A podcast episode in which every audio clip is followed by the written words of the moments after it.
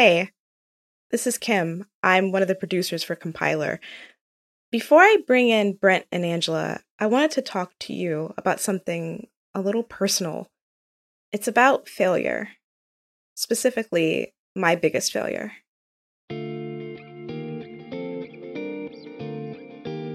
I've worked in digital media for a long time, so I decided to take a course in user experience or UX.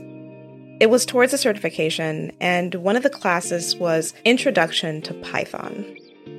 Now, this class gave me quite a bit of trouble, and when I say that, I'm being pretty generous because I didn't understand a single thing that was said to me.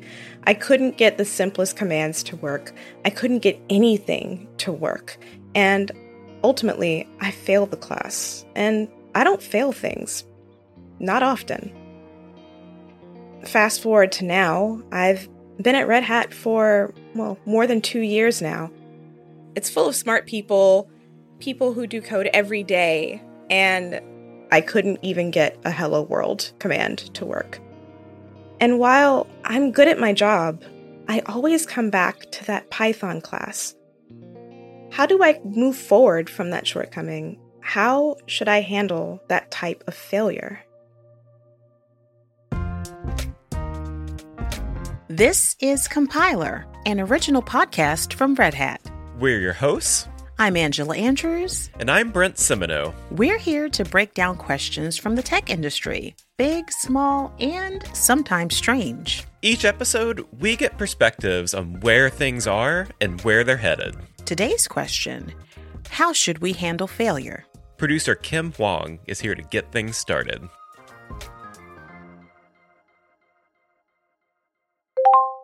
Angela, Brent, I want to talk today about failure. We're going to hear from a few people who are going to help us gauge what failure really means for people personally and also what it means for teams when they work together.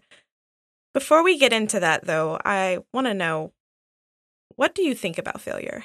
Oh, well, failure happens to all of us it's a part of life. And I've had my own personal failures. You know, when I think back to college, I failed calculus, and that means I had to change my major. Mm. That was a personal failure for myself. I really don't know where my career would have gone had I stuck with my computer science major. But I wonder. I wonder if failure stings more when the thing you're failing at is part of your identity or part of the person that you imagine you want to be. Yes. I think that that's very accurate. I read a lot of research going into uh, the story, and what you said, Brent, reminded me of some studies that I read from uh, this doctor from Northwestern University. His name is Dashun Wang, and he he does research into like success and failure. And mm-hmm he talks about success being like a collective phenomena and it's that means in order for you to be successful everyone has to agree not mm. just you everyone else around you has to agree that y- you were successful in whatever you were doing oh i never thought of it that way uh, mm. i mean collectively what people think of you is what you are like to some degree. Like yeah, you know if everyone thinks you're successful you know then you are successful. And if you know everyone thinks you're a failure they think you're you are a failure. That's a weird dynamic to even consider putting that much weight. Look at me saying this out loud like putting that much weight on what other people think of you as a way to define yourself. But that's interesting. What else do you have for us? I'm i'm very curious. You have my full attention yeah, let's dig into this, Kim. So, who did you talk to first? Well, I wanted to know how people look at failure. So, I spoke with someone we know pretty well. She was a Red Hatter, and she did a lot of work actually in early seasons of Command Line Heroes dealing specifically with failure. She told me the way that people deal with failure personally translates into how they process failure on teams and how we all treat each other in the process. I'm Jen Krieger, and currently I'm working at GitHub as the Senior Director of the Technical Program Management Team, and I'm just super excited to be here. She had a lot to say about how failure was framed in her working life. Failure was the focus. Failure was the the thing that you led from in every situation. In fact, if I even look earlier in my career, when I think about that word, every single framework, technique, all that stuff that I learned was mainly in place to prevent teams from failing. And so there was never really a conversation so much about why we were so focused on the negative part and less on the outcome of failure, which was to learn from our mistakes. And it seems like the industry still hasn't quite gotten there yet. We still focus on this concept of failure and safety and making it safe to fail. When I actually prefer to think about it a lot differently, which is making it safe to learn, which is a way different and more positive way of looking at that word. Well, I have a lot of things going through my head right now. Okay. Making it safe to fail is something that I hear a lot. And hmm. I have actually never heard this phrase, making it safe to learn. Yeah, I've never heard that phrase used before. It's always, you know, it's safe to fail or fail fast and you know yeah. that's that's the fail fast yes that's the phrase we always hear but the safety placing it on the the positive, that's a different twist on it. Jen sees a lot of development teams go through really hard challenges, many of them very inherent in the constant cycles of production. For these teams, failure denotes chaos and fear. I keep looking at this when I think about software development, and I think about the fact that early in my career, folks were so incredibly afraid of like a production outage. Uh, that was the thing that you would get paged about that would basically destroy your weekend, your your life for a period of time. So you have all these like forces. You have failure, you have fear, you have personal narratives, you have team failure, and they're all kind of like to me they're kind of like swirling around in like a, a, a like a, a, a whirlpool of like negativity. Is is it just me? No, it's not just you. What you said had me thinking. I mean, it happens sometimes. Sometimes there's an outage and we hear about it, talk about folks getting fired and, you know, heads will roll. And I think that's knee jerk because someone needs someone to blame, right? And when we think about what Jen said, we're making the team feel safe to learn I'm sure in that postmortem, people looked at what happened and they said, you know, they figured out what the failure were, was and they worked hard to remediate it to make sure that it never happens again. This is why she's focused on creating a safe environment for those teams to fail and learn at the same time.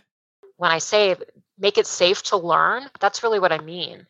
It's not just about we have deployed code to production and production is down, so therefore we are bad because we have failed. It's more how can we actually deploy code to production in a way that will help us be more resilient to the failures we've experienced in the past? That's what I mean making it safe to learn. Because the world is a very, very different place than it was even a few years ago. Jen says safety, particularly psychological safety, will play an important role in failure as newer technology develops people cannot learn these new technologies fast enough.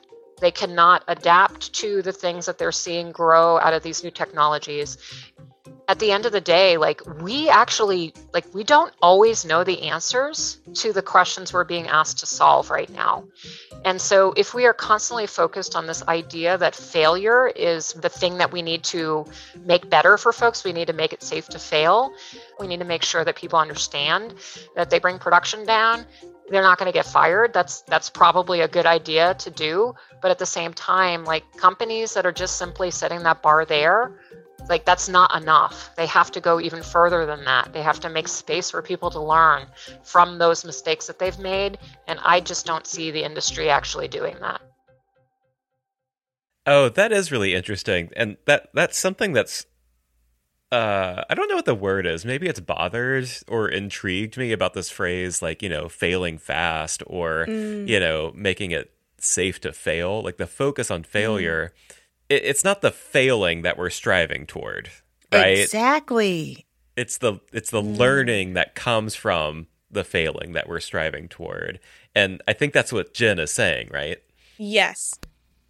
You too may recall that there is a very famous story about Thomas Edison. And Jen, I think, at some point does mention in our discussion about Thomas Edison going through different iterations of the light bulb. And someone pointed out to him that he had failed a thousand times, but instead of saying that, he reframed it and said, No, I just found a thousand ways that didn't work and one that did. Mm. That sounds very familiar. And when we hear that word failure, when we reframe it, when those things happen, you know, because bad things are always going to happen. Like she said, you need that psychological safety because that's where the growth happens. That's where the learning really happens in those moments. Because if nothing happens, where is the growth? What are you learning from exactly? Right? Right. I think the other thing is that, like, failure sometimes does have real world effects. You know, like mm-hmm. it actually does, you know, like outages and things yes. like that. So I'm trying to tease out the like scale of failure and the effect mm. of failure and how you create safety and learning at all those different scales. That's interesting because um, ultimately companies want to provide their services and their products to customers in a timely manner because they're all competing with each other for attention, for a market share. So I think this is why Jen is very skeptical as to whether or not companies will make failure safer. Let's mm. hear from her there's oftentimes not the organizational muscle to do anything about what they are meant to learn. So it's not just learning, but also acting upon those learnings. I don't see organizations giving people uh, the emotional space to actually be able to digest what just happened. People are not given permission to feel disappointment. For Jen, I think it's a really simple equation. A team can totally fail one day and then bounce back and have an you know put out an amazing product or or do something really amazing yeah we have technical failures but the thing that i have seen from technical failures is the technical teams that i've worked with over over these years have always recovered they've always found a way to fix the problem that they are having but one thing that does not come back easily trust mm. what has not always happened out of these events has been the relationship damage has been fixed. The teams have figured out how to work together moving forward. Maybe a finger pointing event that might have been visible to more than what would be an acceptable limit of people. No one ever apologizes for those things. And so a lot of that is embedded in your ego and the way that you perceive others. And also, what I see mainly today is the reluctance to actually get on the phone with somebody and talk through something like we're so reliant on texting and text-based form of communication like people are really reluctant to have a hard conversation with each other and that's got to change sometimes in workrooms there is no time for apologies there's no time for hard conversations when you have deployments going out one after the other but ultimately how people process failure as individuals does matter to a team, especially in a fast paced environment. If there's no time to be retrospective, how are people supposed to process what happened? In tech, we focus a lot on team dynamics and team outlooks and visions and vision statements and goals. But ultimately, teams are made up of people, and how people process failure as individuals does matter to a team, especially in a fast paced environment when you got one thing going out after the other, so many different deployments, and there's no time to react or be retrospective. This is part of the culture of the team and i think it's part of like how the team interacts with each other i've actually worked with jen in the past and uh, i've actually done some of her exercises with my team itself where she sort of holds space for everyone to digest what has happened. All the good stuff, all the bad stuff, the stuff that didn't go so well. And I love what you're saying there, Kim, because I don't think we hold enough of that space for ourselves. Okay. So we just talked a lot about perfection and failure, and I was curious about whether or not failure had anything to do with a lack of knowledge or skill or passion. Yeah. But what I ended up learning from this next person that we have um, on the show was a little bit more insight into how important it is to fail. Hello, my name is Erika Hamden. I am a professor of astrophysics at the University of Arizona, and I spend most of my time building telescopes, which I have decided is like the best job that somebody can possibly have. This is a new one for us. I don't think we really? had an astrophysicist on the show. No, we have not. And you know, like I wanted to ask, like, if either of you had ever heard of Dr. Hamden. No, uh, I, I, have, have not. not. Okay, a few years ago, Dr. Hamden gave this amazing TED talk called "What It Takes to Launch a Telescope." Huh. The video has been watched online millions of times. Hmm. If you speak with her, you'll learn that she's no stranger to failure. One of the projects I work on is called Fireball. That's what I gave my TED talk about. And it's a balloon telescope, which is kind of a weird, interesting thing. It's a telescope that goes on a high altitude balloon, not on the ground or like in space. And it's I've been working on it since 2008, so it's getting to be almost 15 years now. Get ready for this ride. So, Fireball has turned out to be a project plagued with many ups and downs, mostly downs. It has been marked with multiple failures technical snafus, mechanical failures, even there was even a bird that flew into the into the balloon one time. The balloon uh had a hole in it one time and it crashed. There were so many different failures. And in her TED talk, Dr. Hamden talks at length about these repeated failures.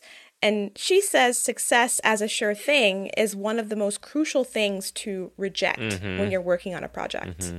You have to be prepared for that eventuality of like, you know, your experiment worked correctly, you did everything right, but you were wrong in your initial question. And because that's always a real distinct possibility. Earlier in the episode, we talk about failure and success being considered collective phenomena. That means if something is to be successful, then other people have to observe and agree. When you're talking about something as complex as the scientific process, that can come off as a little bit oversimplified. Dr. Hamden says the successes of science can sometimes hide the many, many, many setbacks that people face.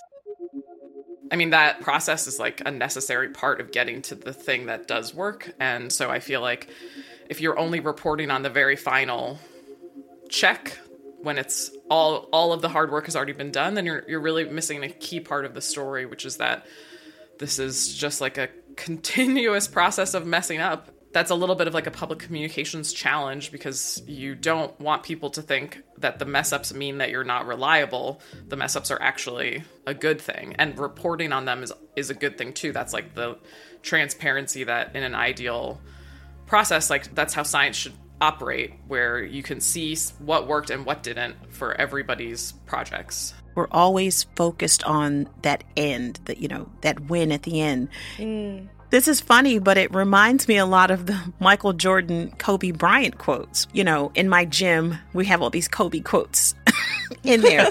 and this is something that I see on a, a constant basis. So they attribute failure, air quote, to their success because without it, they wouldn't be Jordan. They wouldn't be Kobe.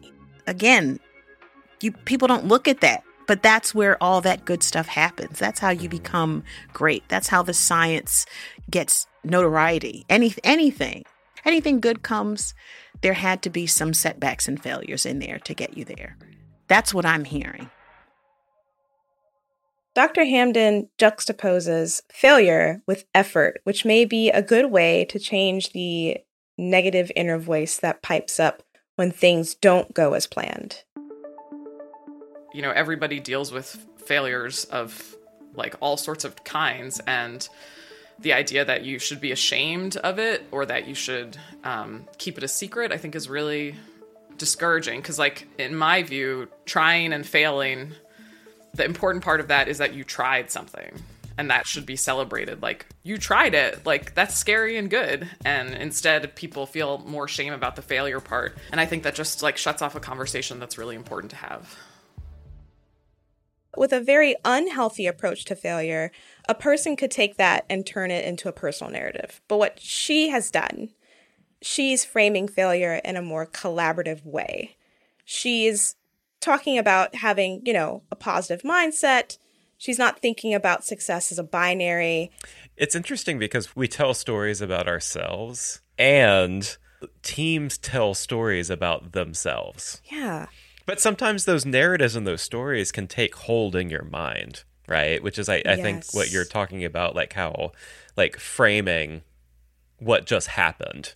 Like, how are you talking about that? And is that being lodged in your mind? is that being lodged in the company's mind? Is that being lodged in your boss's mind? Like, what is that story? Exactly. So, Dr. Hamden has thoughts on teams too, and how someone could frame failure in a much healthier, more collaborative way. I think it's partly just in a mindset and how you kind of talk about it with the people around you. I think that, especially in dealing with teams and like working on these big projects, it's really important that blame not necessarily be part of the kind of analysis of like what went wrong. That blaming people for things doesn't make them do better, it just makes them feel bad about it. Ooh. Yes. Wow. Are you trying to help people learn or are you trying to make them feel bad? Yes. I've been in postmortems where you kind of feel that finger going around the room and you just don't want it to land on you. That is a hot, that is so much stress. I'm imagining everyone around that table just sort of like slumping down in their seats trying to avoid eye contact. Yeah, that is so true. And when you're in that kind of hot seat, you you start, you know, building that personal narrative again. Am I going to suffer any negative consequences from this? Am I going to be trusted with, you know, if I'm a lead, if am I going to be trusted with leading another project? Am I going to yeah. be trusted with my job? Am I going to lose my job? Like it, it it just it kind of it's like an avalanche kind of. Mhm. So there's a binary, right? We've established success and failure. That's typically what this looks like. Yeah. Dr. Hamden has a different way of thinking about that binary. I think that the opposite of failure is inaction.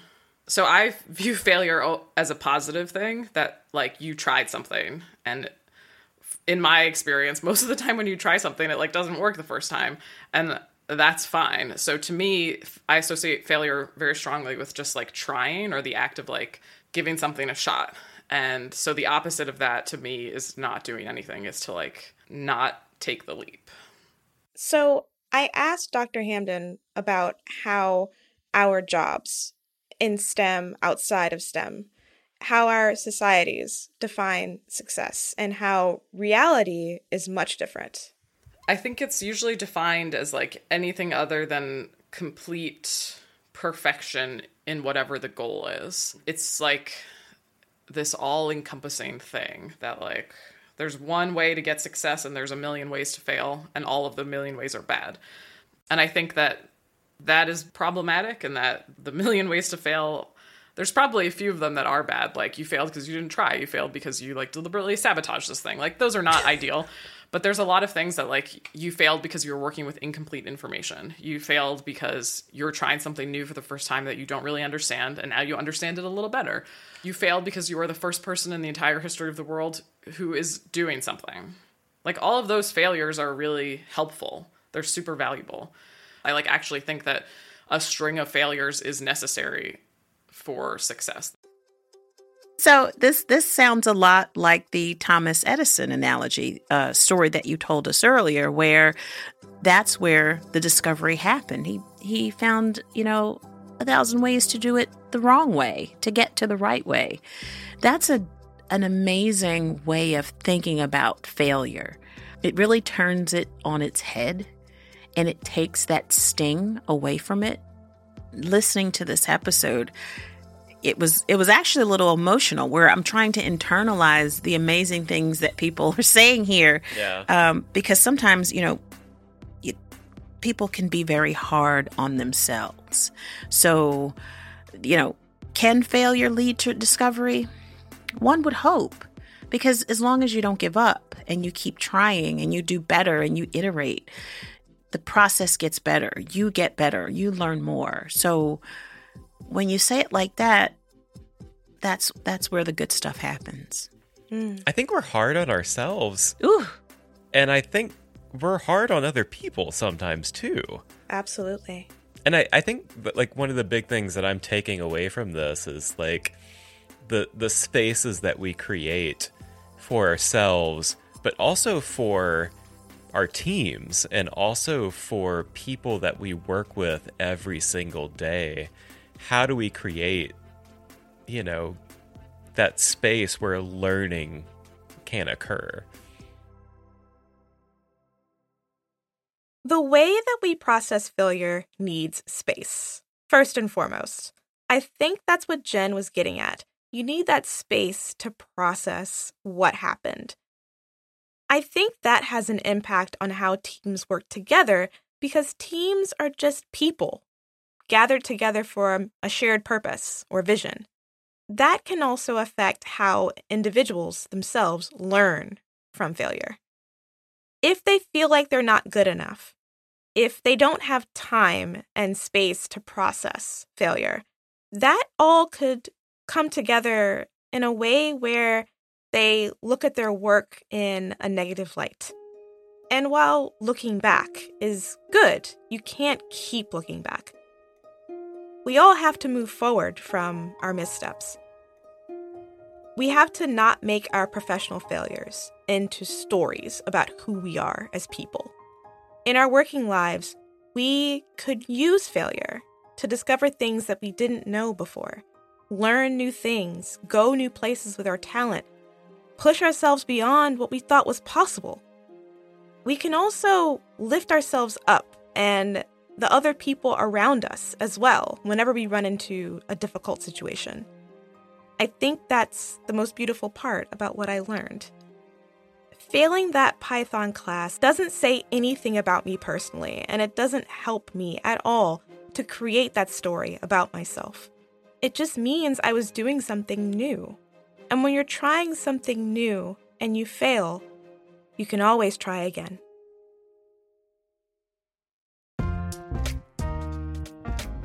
And that does it for this episode of Compiler. Today's episode was produced by Kim Huang and Caroline Craighead. Victoria Lawton always sticks with us, no matter how many times we mess up. Our audio engineer is Elizabeth Hart. Special thanks to Sean Cole. Our theme song was composed by Mary Anchetta. Big thank you to Dr. Erika Hamden and Jen Krieger for sharing their perspectives with us.